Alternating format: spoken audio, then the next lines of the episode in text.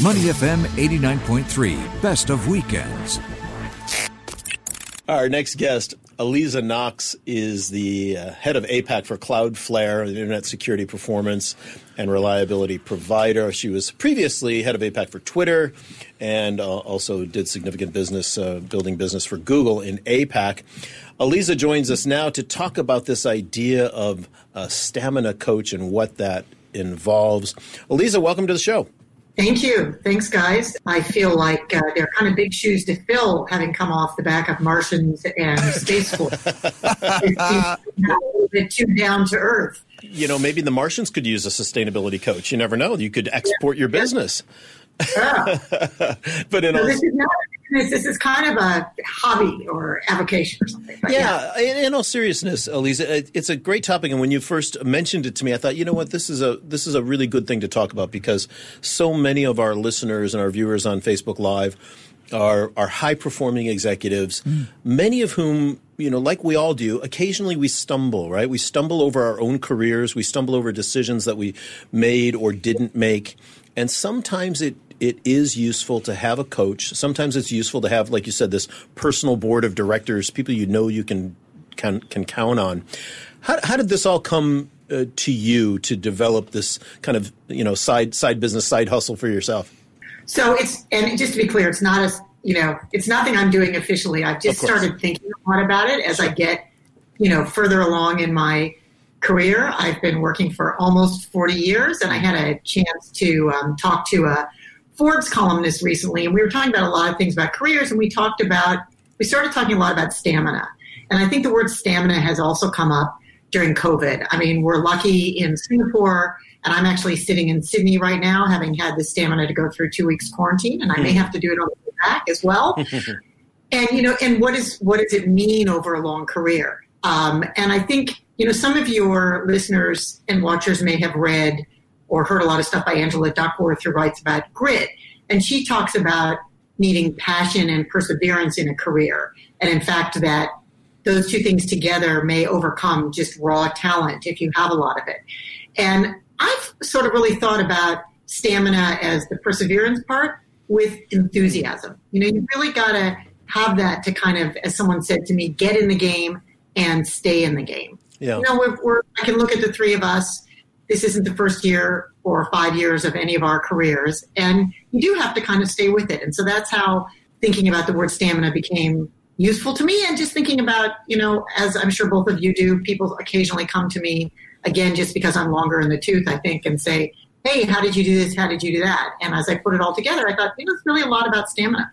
Yeah. You know, Aliza, it's a fascinating topic because I'm a writer. That's my profession, uh, writing books and columns and so on. And it's, it is the profession I've always wanted. I've never wanted to be anything else. So from an outsider looking in, it does seem like I've got the dream job. You know, I, I get paid to write for a living. I, I work from home for the most part and I enjoy it very much. But the stamina does become an issue because I essentially do the same thing every day. The the subject matter changes, but for the most part is I get up, I go into my office at home and I write for seven or eight hours and then the next day I do the same thing again. And even for, for someone like me who's doing a job that he loves, and I hope many of our listeners are in the same position, they do a career or a job that they love, that, that subject of stamina, it is very relevant, isn't it? Because even I, by Wednesday or Thursday, I'm thinking, I like what I do, but I've got to do it all over again tomorrow. And sometimes the enthusiasm is not quite what it was maybe at the start of the week. Mm. Is that something you see in your line of work? Well, it's interesting. I mean, I've always been in sort of more corporate roles, mm. probably not being creative enough to write like you are, although I'm, I'm trying actually to write a little bit.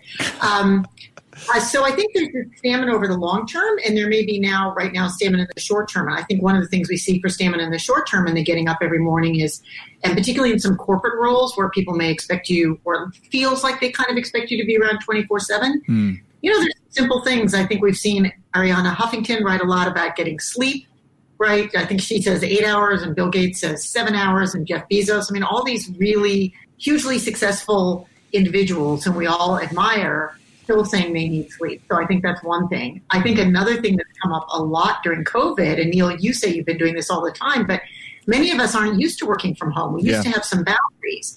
Like I get up, you know, I do something and there's some separation. I walk or bike or take the MRT to work. Then I'm at my office, you know, maybe I take a break and then I go home. And, you know, people like me, like I always make time to go to the gym so that I have some outlet for either extra energy or some, you know, maybe a way to get myself energized. But hmm. um, now there's this kind of time soup.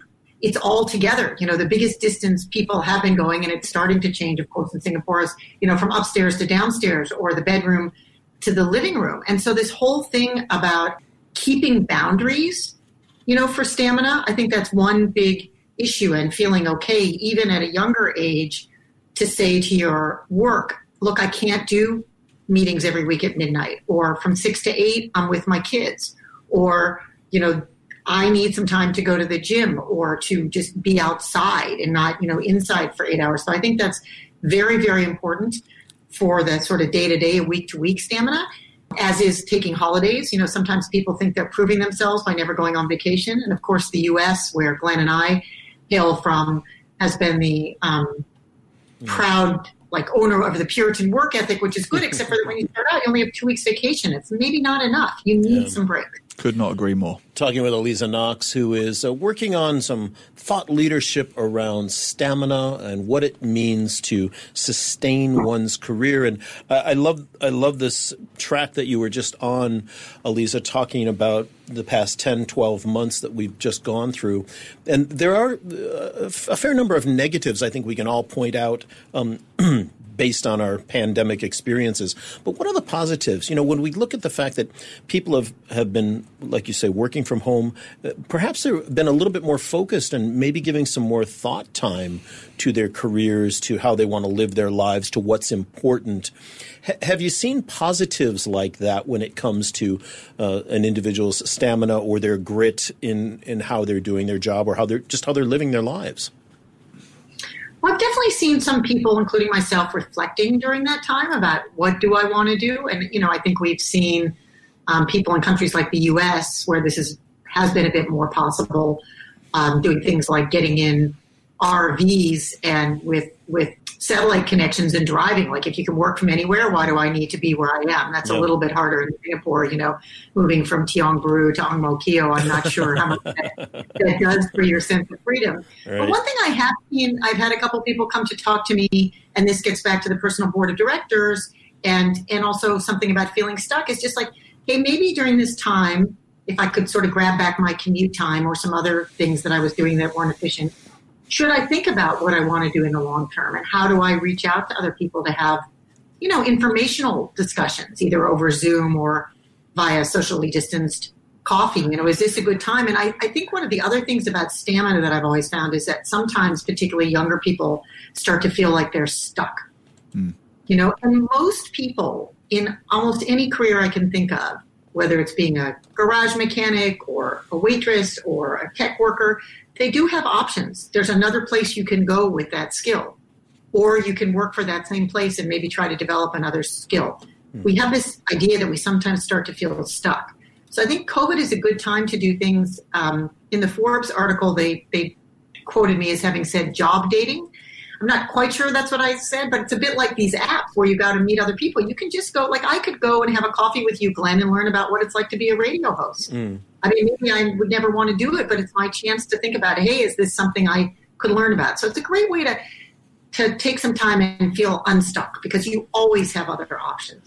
Aliza, you make a fascinating point there about boundaries. One of the things that has come up for me, as you say, I work from home anyway, but I was saying to my wife just yesterday about this.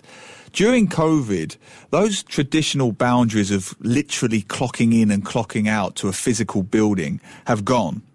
And therefore, I've noticed, my wife has noticed as a teacher, friends and colleagues in various industries have noticed, we're like, we've become like policemen or emergency doctors in the sense that we're never off duty anymore.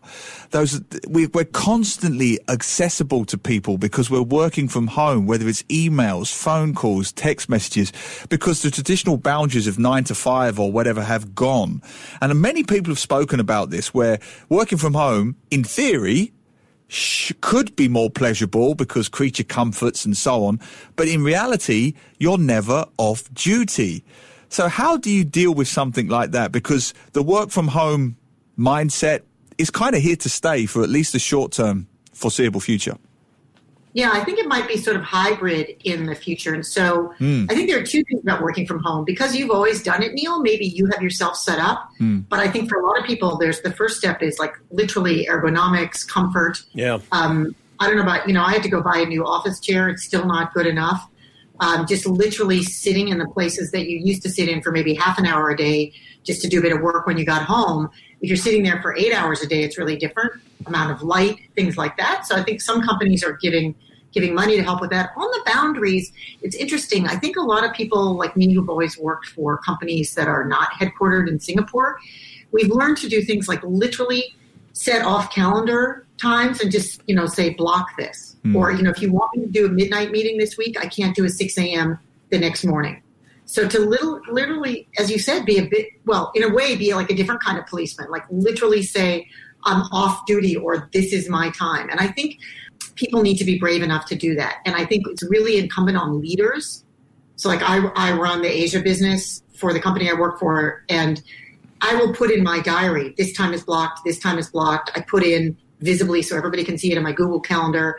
I'm at the gym so that the team and they can all see it. You know, they can see that I mm-hmm. am setting boundaries and I am taking some time. And I also have a little message at the bottom of my email that says, you know, I'm sending this because it's at a time convenient for me. You don't need to respond now. Hmm. And so I kind of have a deal with my team. If it says urgent or act now, they know. But otherwise, the fact that it's coming at three in the morning their time, maybe I'm somewhere else, maybe I woke up at night, it has nothing to do with urgency. So I think we really need to model, the leaders need to model for other people and need to keep telling them it's fine. You set your boundaries. If you've got a little kid and you want to be off from three to five, there's a guy who works for me, a really senior guy, who plays, um, goes to his kids' soccer games every afternoon. I, I, need to actually use that with Neil because I, am sometimes sending him WhatsApps in the middle of the night when I'm awake, and he wakes up and reads them and thinks that he's got to do something about oh, it. But, Lisa, the man doesn't sleep, and I, I know I, I, have some sympathies for his insomnia. I have a little bit of it myself, but not to the. He's got a PhD in insomnia, Aliza. So I'll get a message at 2 a.m., 3 a.m., 4 a.m. He's up, so everybody else is up. Well, you know, he means well. He means well. That's not what he means, but you're right. It gives that impression, right? So you really have work against that. Hey, uh, Aliza Carmen Benitez has uh, has been weighing in on Facebook Lives that she agrees with the break that you're you're talking about, mm. how crucial it is. But she also mentioned that she thinks that COVID has created an opportunity for the domestic market worker to see and feel life like an expat worker. So you know some some people who are working around the clock and in different time zones. So I thought that was a I thought that was an interesting uh, observation. But I, I, did want to move on to this idea of having a personal board of directors because this is something that uh, I talked about with some friends of mine going back probably ten or twelve. Almost 15 years now, uh, having that small group of people that you know and trust that you can absolutely reach out to and say, I'm stuck on this. Uh, you know, what do you think I should do? How have you handled situations like this? Talk to us about your concept behind this personal board of directors. Yeah, I'd be happy to. And I think, you know, I'm definitely not the first one to have thought about it, and you can see a fair amount of writing. So I want to be clear this is different than like your friends, your book club, your tennis group, or sort of moral support. They'll mm-hmm. always tell you you look good, or if you're me, they might tell you if you have lipstick on your teeth to get it off before everybody sees. I didn't check before this show. And the personal board of directors, I think of more about professionally. And if you think about corporate boards, corporate boards need to have a mix of people who can help steer a company around strategy, around governance, maybe somebody who knows the industry, maybe somebody who's older, who's seen more, maybe somebody who's younger, who's more digital.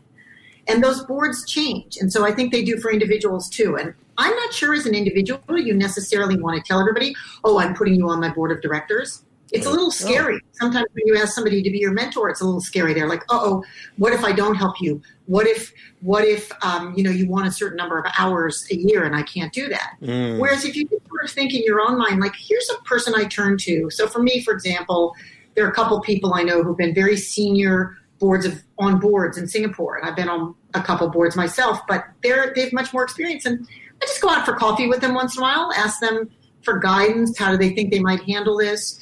One of them said to me, You know, I don't think you should be trying to do the kind of boards you're doing and working full time. I think it's too much. And I think she was right. And I've, I've since tried to tone down a little bit while I'm still working. Um, I think you might have people who I, I know that I think I'm on the personal board of directors for a couple young women who are trying to figure out how do they get through the young, you know, young childbearing years and these really heavy duty, uh, accelerated careers. I know that I've had some people come to me for advice around, you know, international working, the kind that Carmen was talking about. How do you manage that? And so I think it's a great way to think about do I want somebody who knows my industry? Do I want somebody who knows the industry I want to be in? Do I want somebody a bit older and sagacious? Do I want somebody a bit younger who knows more about the internet or digitization or uh, Gen Z than I do? And just sort of thinking about it that way. Wonderful yep. stuff. Wonderful stuff. So, as it's the holiday season, people are taking time off now, Aliza, before they go back again in 2021. What would be some of the sort of one or two key takeaway tips for them to remember moving forward? Oh, that's a good question. Thank you. I think career wise, I think one thing is to think about 2021, even with vaccines. I think it's going to be a hybrid workforce. I think we're going to find some days in the office, some days out. So figure out what you need in terms of social interaction and what you need for mingling. I think they're calling it now swarming at work. Um, and I think another is if you're feeling stuck, remember you are never stuck. Go out, do some job dating, do some chatting with people, and figure out what your options are because you've got options. Aliza Knox, head of APAC for Cloudflare, and, and thinking more broadly about stamina and grit and personal boards of director. Uh, thanks for being with us and for sharing that today. I think that's that's real. Uh, it's great information and a great thought for all of us to kind of work through over this holiday period when we have a little extra time on our hands. Thanks for having me on, Neil. To listen to more great interviews, download our podcasts at moneyfm893.sg or download the SPH radio app available on Google Play or the App Store.